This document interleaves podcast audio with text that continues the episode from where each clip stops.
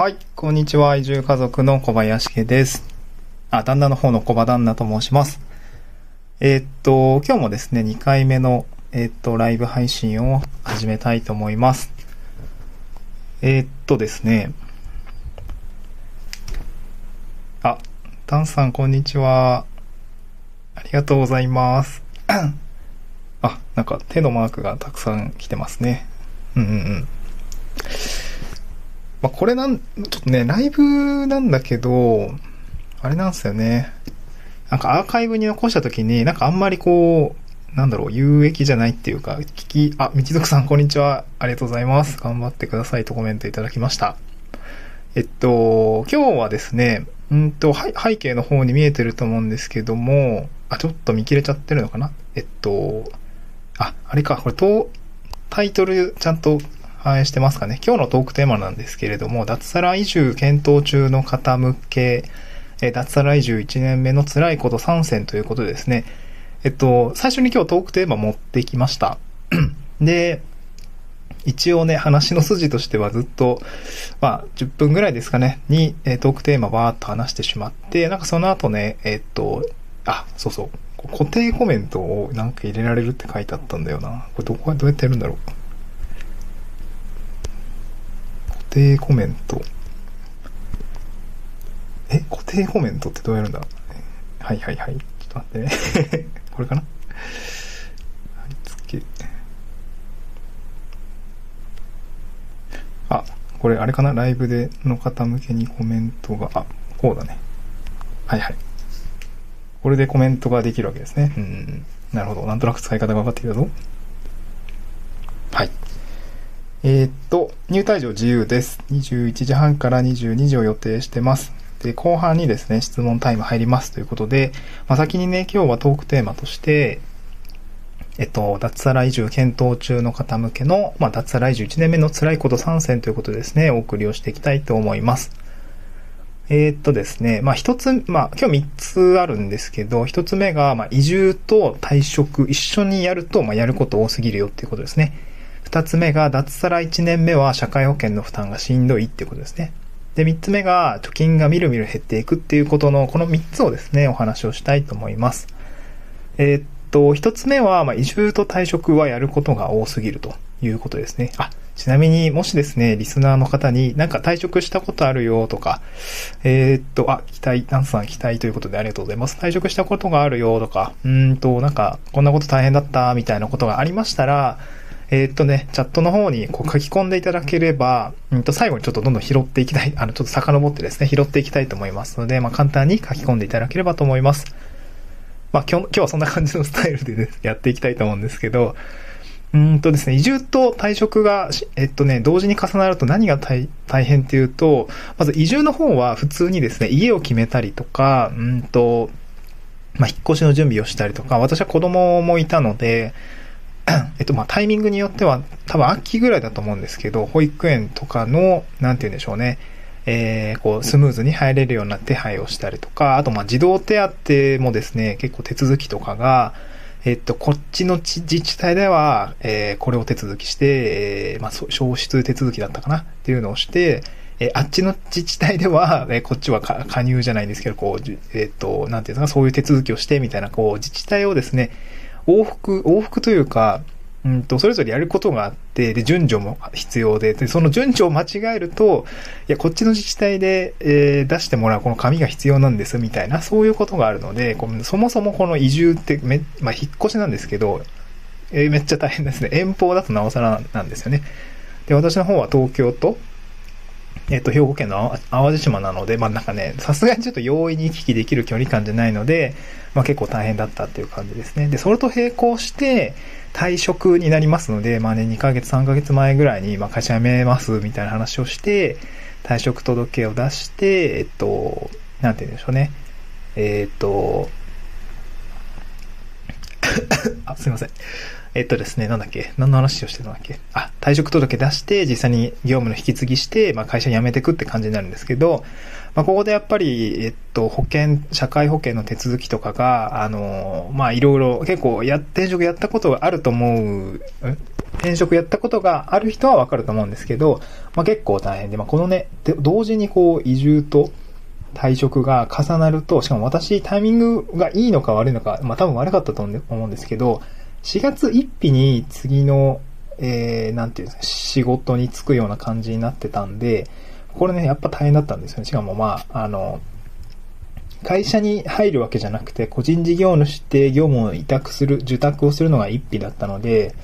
なんていうんで、初行性年金とかっていう手続きも引き継がれることはなくて、まあ、ここはね、やっぱり結構大変だったっていう感じですね。うん。そんな感じですかね。うん。だいたい5分ぐらい喋ったのかなはいはい。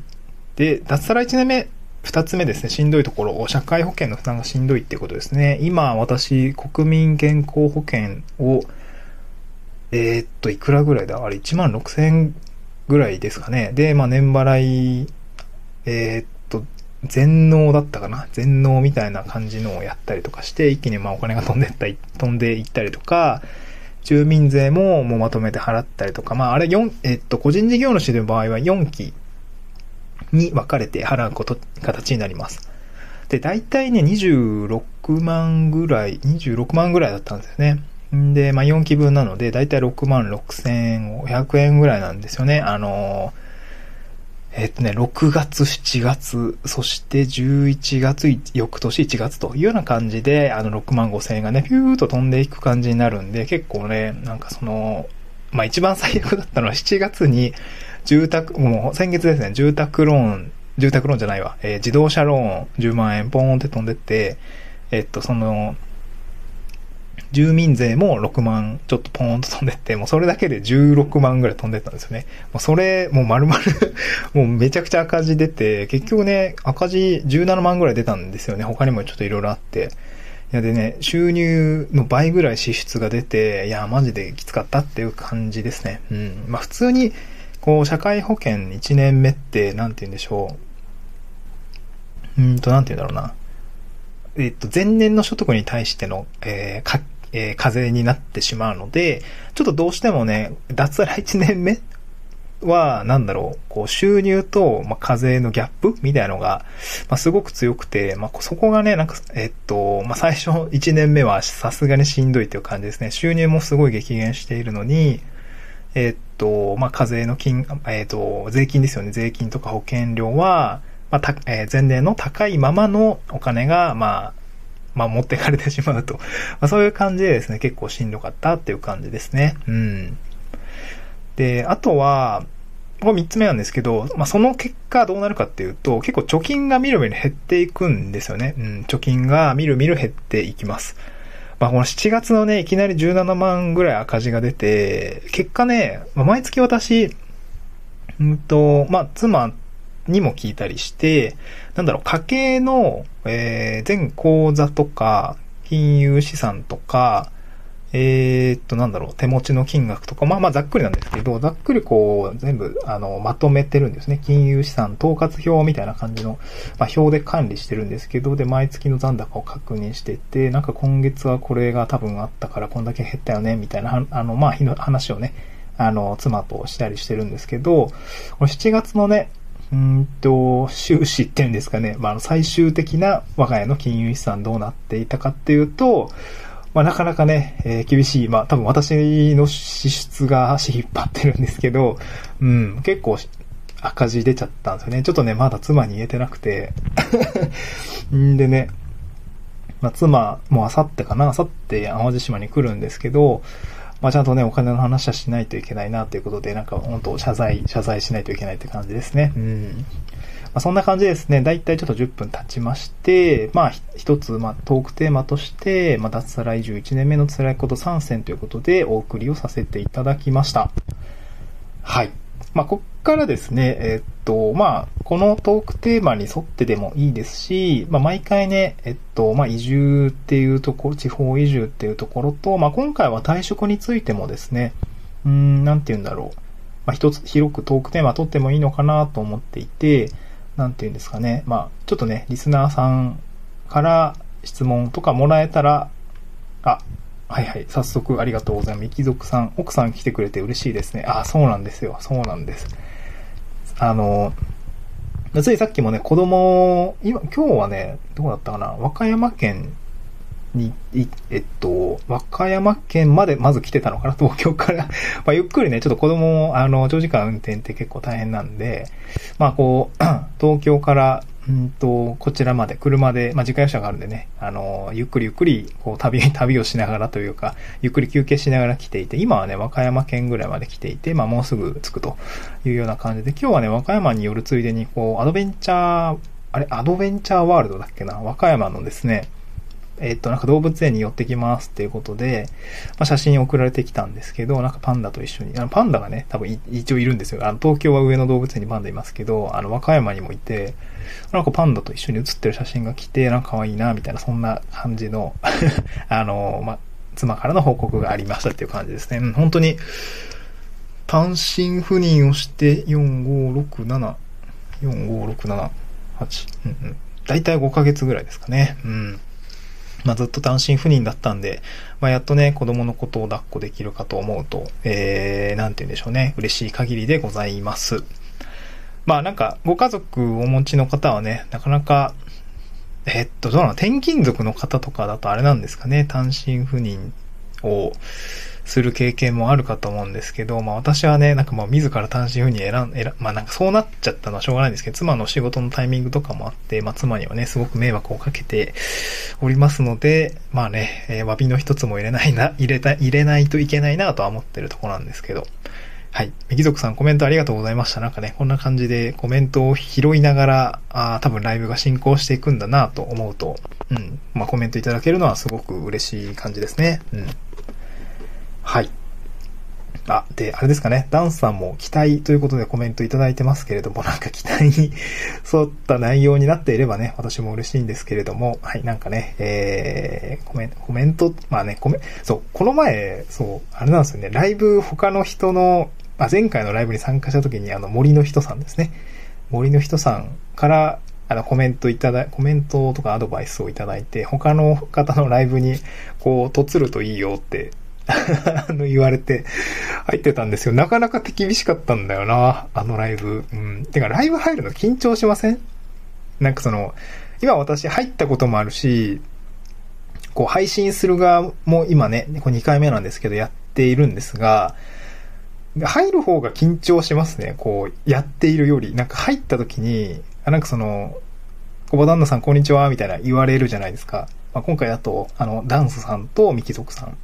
えー、こんにちは、みたいな感じで言われると思うんですけど、なんかあれ、すごい見られてる気がして、すごいなんか緊張しませんか？なんかね、うん、ライブ入るのすごい苦手になっちゃいましたね。うん、そう、あとなんかね、なんていうの、質問あります、そう、だから言いたくないんですよ。質問なんかありませんか？って言いたくないのは言いたくない理由があって、と、自分がライライブに入ってた時にめちゃくちゃ質問、その時に、初めてね、ライブに突入した時にめちゃくちゃ求められて、いや、なんか、そう、ちょっとね、じっくり聞いていたかったんですけど、なんか、めちゃくちゃ質問求められて、すごいね、カロリーをめちゃくちゃ消化した、消,、うん、消費したんですよね。いや、なんか、ロム線じゃあかんかな、みたいな そんな気持ちになりながら。まあ、結局ね、なんかそう途中で出ればよかったじゃんって感じだったんですけど、なんかもうすぐ終わりそうな雰囲気だったんで、なんかこの、うん、ちょっと出るタイミングを、タイミングを見失ってしまって、あ、そうそうそうそう。あ、ダンさん。1年目かつ単身赴任だとなかなか大変そうですね。そうですね。うん。なんだろうな。まあ、私より絶対多分妻の方が大変だと思うんで、そこはね、いやなんか、でも仕事もして、子供も見て、いやなんかもう想像を絶する大変さだなと思うんですけどね、私は私で、うん、あ、ほうほう。ダンさん。ご飯はどうしてますか？近くにお店ありますか？うんうんうん。あ、あれですかね、淡路島の状況だと思うんですけど、一応ですね、淡路島は、うんと、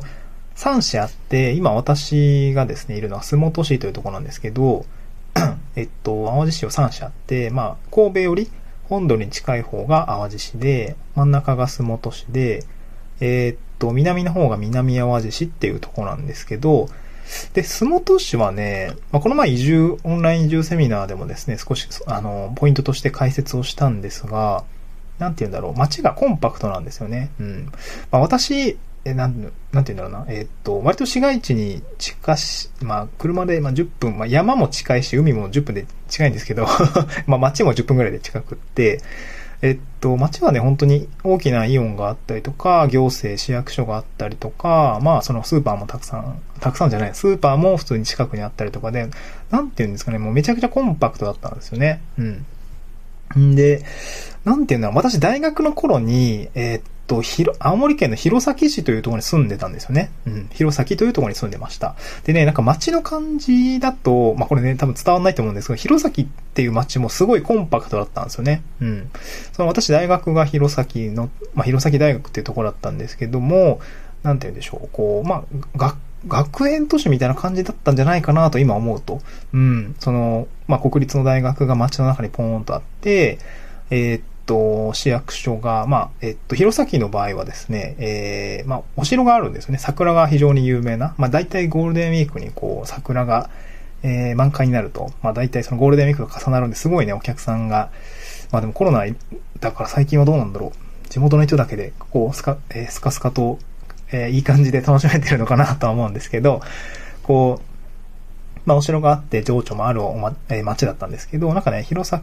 の感覚に近いなっていう感じだったんですね。うん。なんか結構、あとあれかな、富山県とかも割とコンパクトだったかなと思いますね。私が住んでいた新潟市は、うーん、まあ、コンパクトではないかな。ちょっとね、広い車ありきの感じだったんで、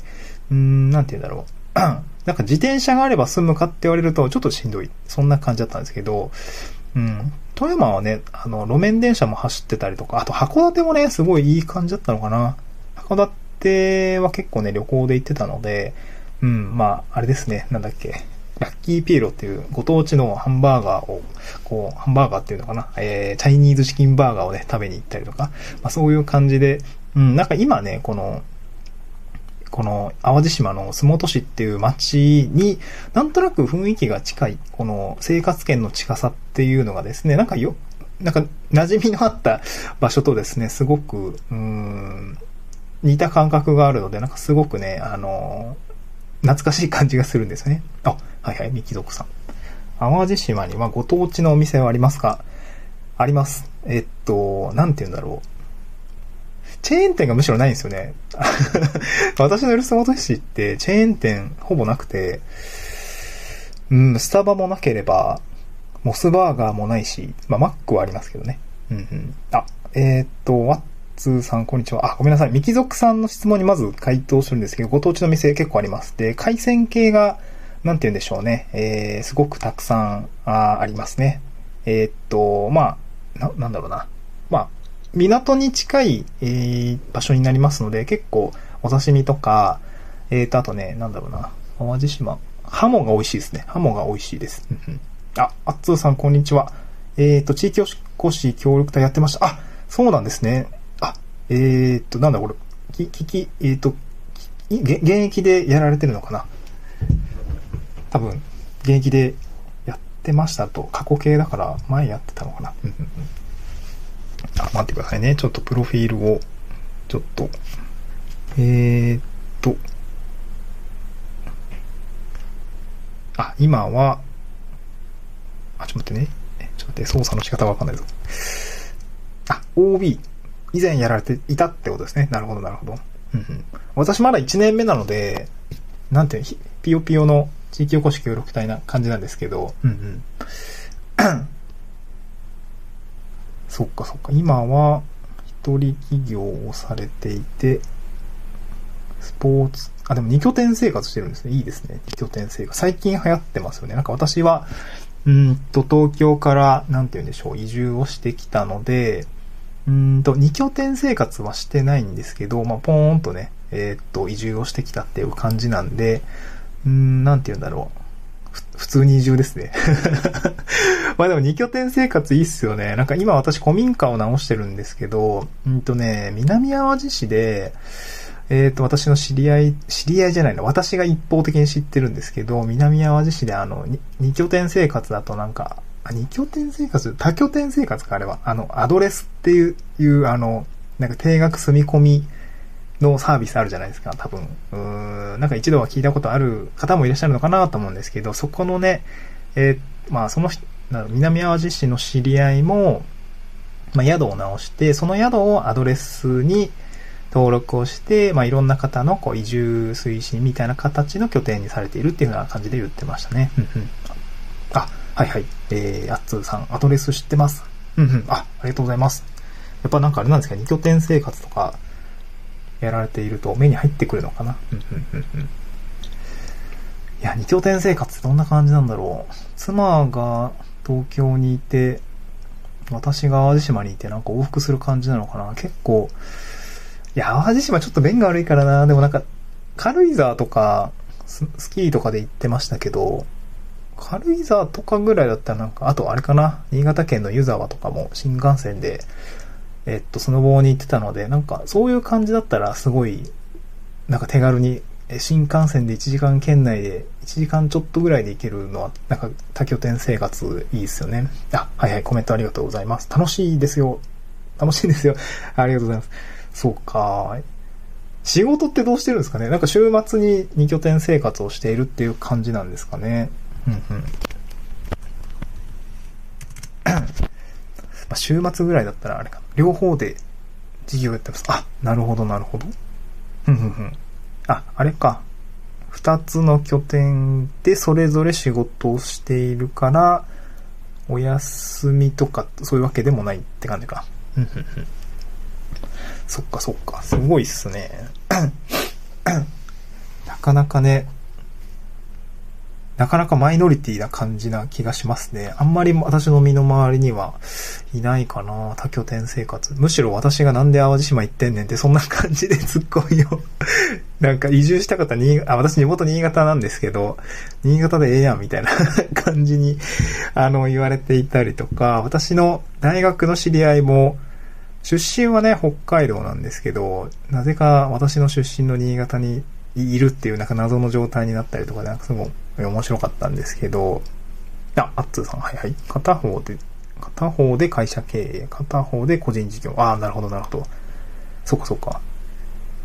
あ、でもあれか。両方会社じゃないから、別に、まあ別に場所は関係ないですかね。会社経営。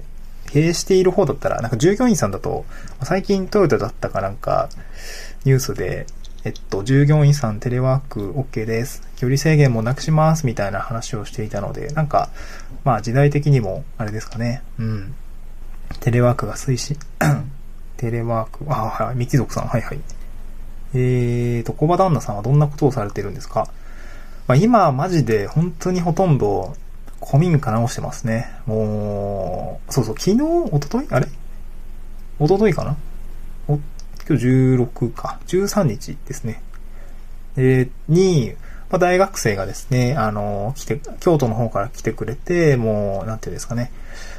もう12人ぐらい来たの、来てくれたのかな大学生が来てくれて、古民家にあるですね、なんか雑多な、なんていうんですかね、もう、鉄の車輪とか、建具とか、そういうの屋根裏からこう全部出してくれて、まあ、それでね、なんて言うんだろう、古民家を直すお手伝いをしてくれたんですよ。まだ直すまでに至ってないんですよね。今は、工務店さんとかと一緒に設計をしたりとか、で、その建築学科の学生さんだったんで、いろいろこう、アイデアをもらったりとか、まあ、そういうことをやってますね。あとは、うんと、まあ、淡路島って、なんて言うんでしょう。えっとね、夏の観光が、あ、古民家改装。ありがとう、すごい、ありがとうございます。いや、めちゃくちゃ大変ですけど、もうめちゃゴミまみれですけど、本当に今、もうゴミにまみれてますって感じですね。うん。で、ちょっと話戻すと、今はなんかその淡路島って夏はですね、すごくね、あの、盛況なんですよね。で、最近はその古民家の経営を学ぼうと思って、その知り合いの方の、なんだろう、お手伝いをしたりとかもしていて、で、夏はすごい佳境だから、たくさん、あの、普通にね、キャンセルとかすぐ埋まりますとか、そういう話を聞いてみたりとか、